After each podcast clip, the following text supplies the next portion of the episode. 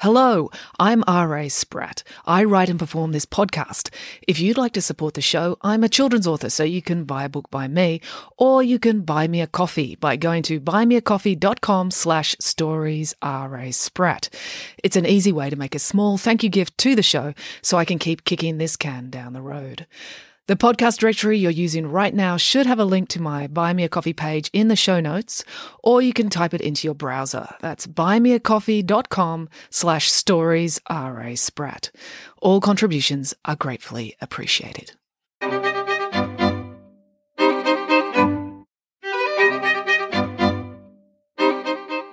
Hello and welcome to Bedtime Stories with me, R.A. Spratt.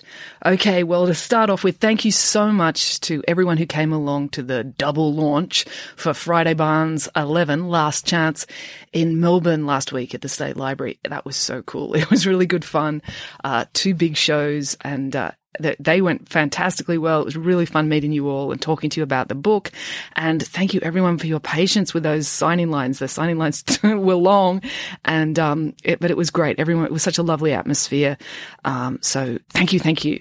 Uh, and for people who missed out, don't stress. There's loads more events coming up. And also, if you're just interested in getting hold of that book, Friday Barnes, A Last Chance, uh, it goes on sale uh, when I record this today, but you, tomorrow when this goes to air, it will be on sale already. So you should be able to get it from your local bookstore if you're in Australia. Uh, if you're overseas, and I didn't realize quite how many of my listeners are overseas, I double checked the statistics last week, and it's it's almost half the people listening to this podcast are overseas. So if you're overseas and you would like to buy any of my books, uh, the best way to do that is to go to bookdepository.com, which is a British online bookstore. Uh, they have all my titles and they have free international shipping. So you can get all the Australian editions shipped to you wherever you are in the world. Obviously, uh, a lot of people, particularly in America, have Amazon and Amazon Prime. And that's great if they've got my books at the recommended retail price. But I just know sometimes the secondhand copies, people try to gouge other people and there's crazy prices like 50 or $60 a book.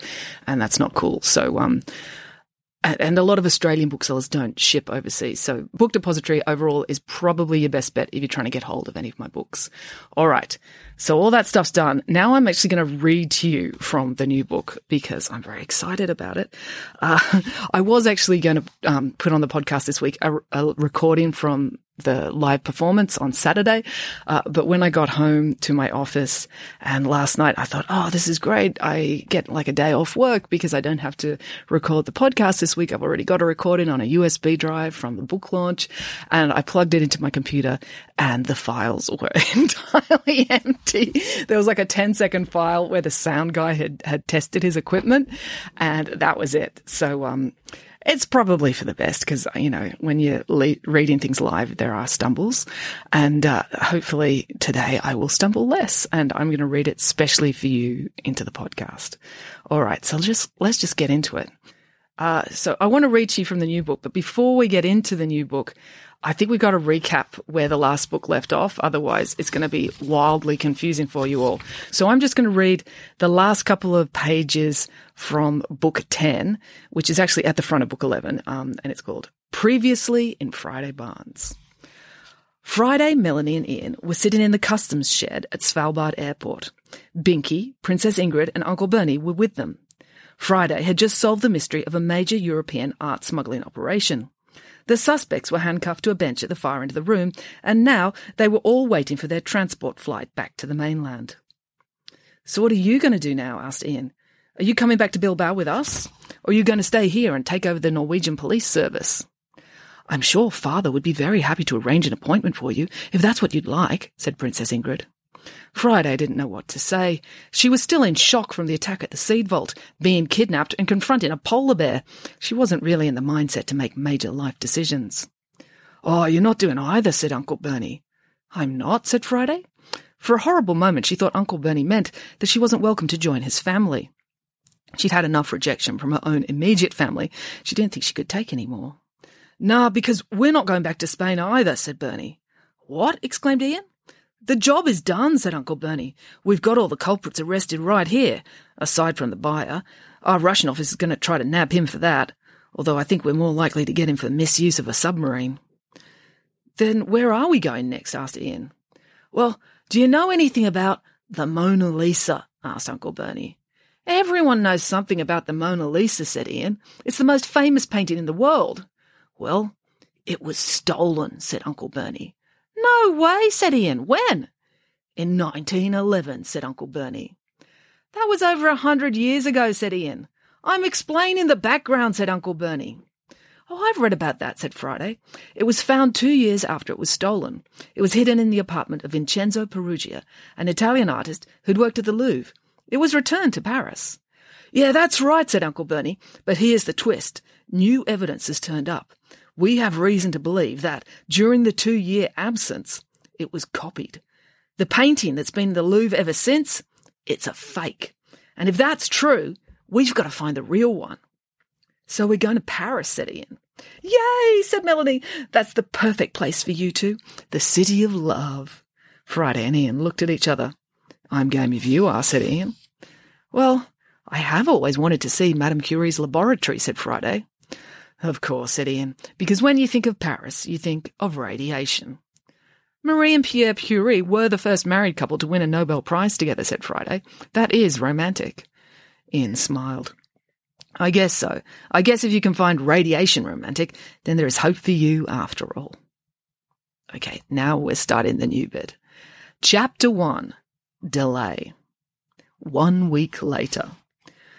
Friday was not in Paris. She was lying in bed in the hypothermia ward of Oslo University Hospital, and she was feeling very sorry for herself. Her boyfriend, Ian, she was pretty sure she could call him her boyfriend now. Like most boys, Ian did not seem keen on commitment, and commitment to using the word boyfriend was apparently more terrifying than taking on a team of heavily armed Russian art thieves. But Ian was definitely her friend, who was a boy, and he seemed to hold her hand often enough. And he had kissed her at least five times. She was pretty sure that would be covered by any reasonable person's definition of the term boyfriend. Anyway, Ian was in Paris without her. This was upsetting. It was not that Friday didn't trust Ian, it's just that she knew what she looked like. She also knew what French girls looked like, and she was well aware of the concept of probability. Her heart might be telling her one thing, but the mathematical part of her brain was making calculations. It was just a statistical fact that the probability of Ian meeting someone better looking than her, coming to his senses, and forgetting about her was high. If Friday had been able to go to Paris, at least he wouldn't be able to forget she existed. But Friday wasn't going anywhere. She hadn't realised she had hypothermia until she got off the plane in Oslo and face planted on the tarmac of the airport. Friday falling over was not an unusual occurrence. She was a deeply clumsy person. But when the airport paramedics checked her and discovered that she had an atypical heart rhythm, they flew into action. Norwegians take hypothermia very seriously. When your average winter temperature is below zero, your medical professionals get to see a lot of it. Hypothermia can have some weird and nasty symptoms. So Friday was whisked off to the top teaching hospital in the country and given the latest exothermic treatments, which consisted of warmed IV fluids, whirlpool baths, and constant heart monitoring. If her organs were going to fail, the doctors wanted to know at the first sign. Friday was sharing a room with Mrs. Philipson, an elderly Alzheimer's sufferer who had locked herself out of her house in minus 10 degrees centigrade conditions, then sat down in her garden for two hours because she thought she was on a dinner date with one of her garden gnomes. Mrs. Philipson enjoyed hospital. Her favourite bit was disassembling medical equipment because she liked the pretty coloured wires inside. This is ridiculous, grumbled Friday, from inside her cocoon of blankets that had been specially warmed to the optimal 40 degrees centigrade. It's lovely, said Melanie. The nurses liked Melanie because she was always nice and polite, and she brought in muffin baskets. So one of the nurses had given her a warmed blanket too, even though she was just a visitor. Now they were waiting for lunch. Melanie liked the sandwiches best because they were cut into four, just like her nanny had done when she was little. Friday didn't mind the medical treatment so much. She was a scientist. She appreciated that everything the medical staff was doing for her was an appropriate response to her symptoms and based on the latest clinically proven treatments but Friday did not like being shut in. She'd spent 11 months in juvenile detention earlier that year for a crime she did not commit. Well, technically, she had inadvertently advised a conspiracy to commit a crime, but she hadn't known that's what she was doing at the time. The whole thing had left her more than a bit traumatized. Being shut in a hospital ward clawed at her soul, no matter how well intentioned the shut in order was. Friday also resented the rules. The head nurse was very strict that there should be no excessive mental stimulation or stress. This meant that patients were not permitted to do work of any kind. Most patients were so desperately grateful to still be alive that they were happy to go along with this rule. But Friday was champing at the bit to start investigating the case of the missing Mona Lisa. She wanted to read the case notes, consult reference books, and have long conversations with Bernie about the suspects. The head nurse would not allow any of this. When Interpol had sent over some background files with Agent Christensen, the head nurse had loudly told him off and banned him from returning to the ward. And when she'd caught Friday taking the bandages off her hands so she could write down some notes while talking to Uncle Bernie on the telephone, the head nurse had confiscated the phone and banned Bernie from calling back. Friday had to just lie there. The only thing she was allowed to do was watch television, which wasn't terribly stimulating. Reality TV was bad enough, but reality TV in Norwegian was just plain confusing. Melanie was allowed to bring in gossip magazines and read them to her, and the saddest part was, after four days in hospital, this was becoming the intellectual highlight of her day.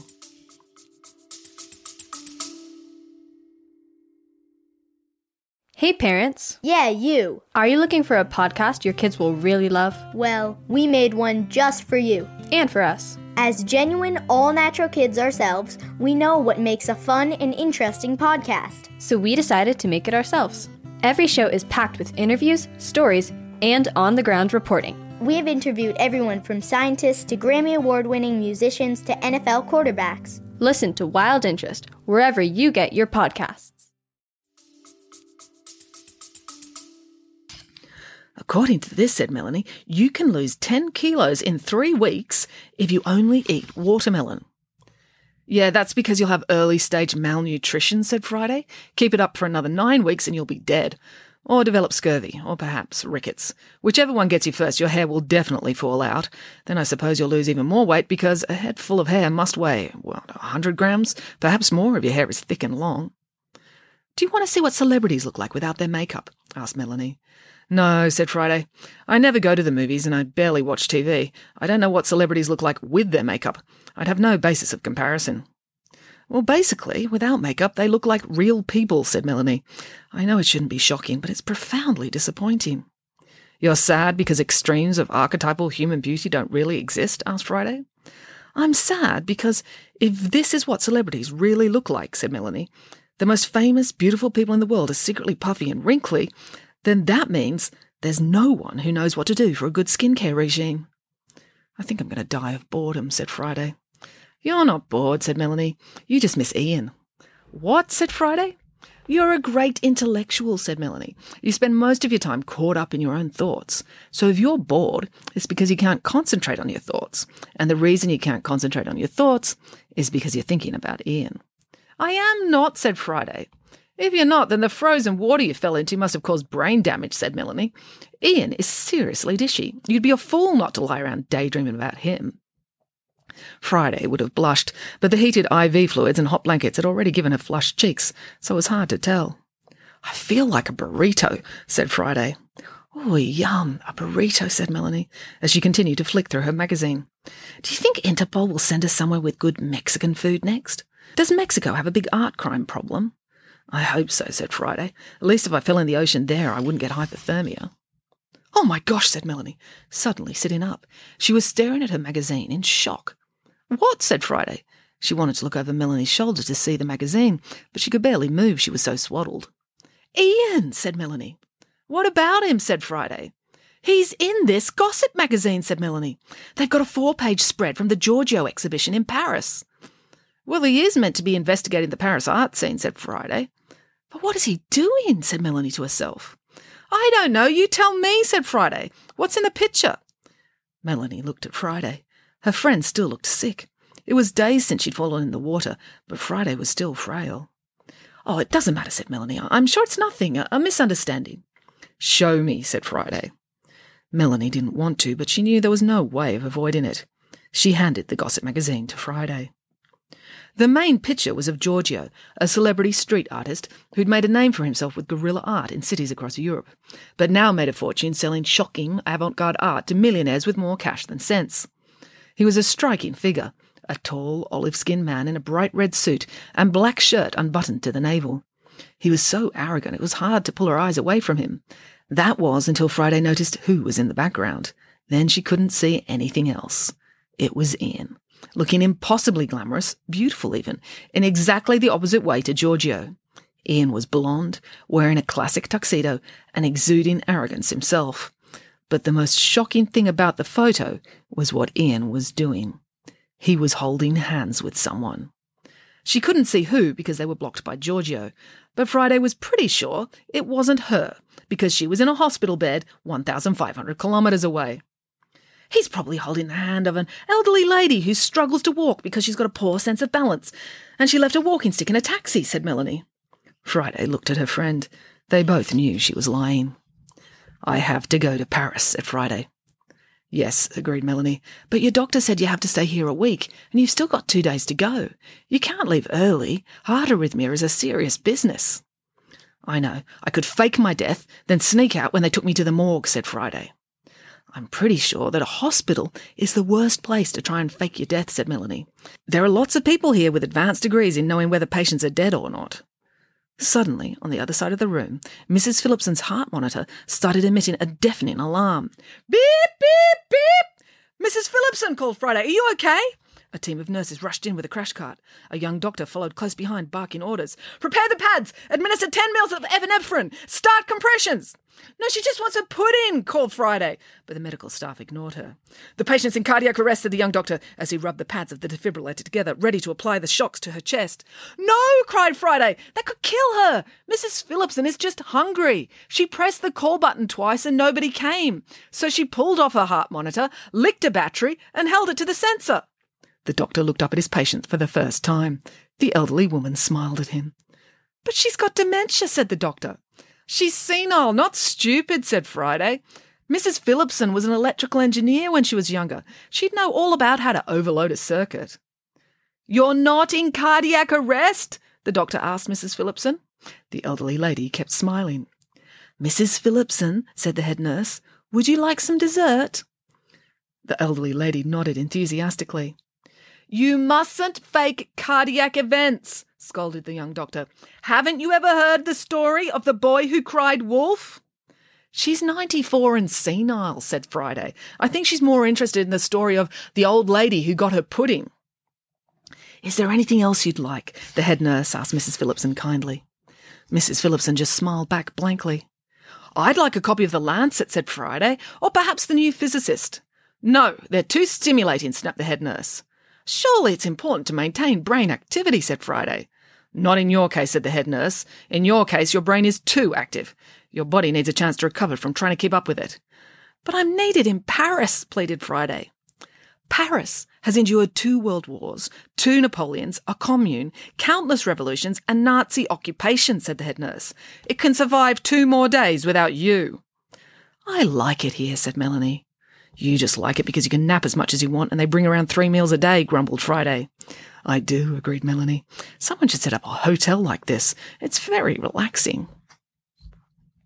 Well, should I read a bit more? I think so. Okay, I'll start chapter two. Chapter two Get in there. It was such a blessed relief to finally be allowed out of the hospital. Friday had developed a great fondness for Norway.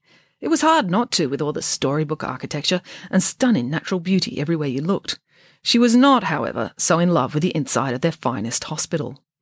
As Friday stepped out through the automatic doors and the crisp autumn air hit her face, she closed her eyes and breathed in a huge lungful of freedom. That was until a large man slammed into her. Don't go! cried Binky. Binky was Melanie's brother. His fiancée, Princess Ingrid, was with him. They'd been standing on the footpath waiting to say goodbye. Binky wrapped Friday in a big one armed hug. He could only use one arm because he'd been shot the previous week in the raid at the Global Seed Vault. Friday could feel wet on her neck and realized Binky must be crying. You don't need me here any more, said Friday, patting his back soothingly. Only for now, said Binky. You know it's only a matter of time before I get myself in a pickle again. You need to learn how to unpickle yourself, Binky, said Friday.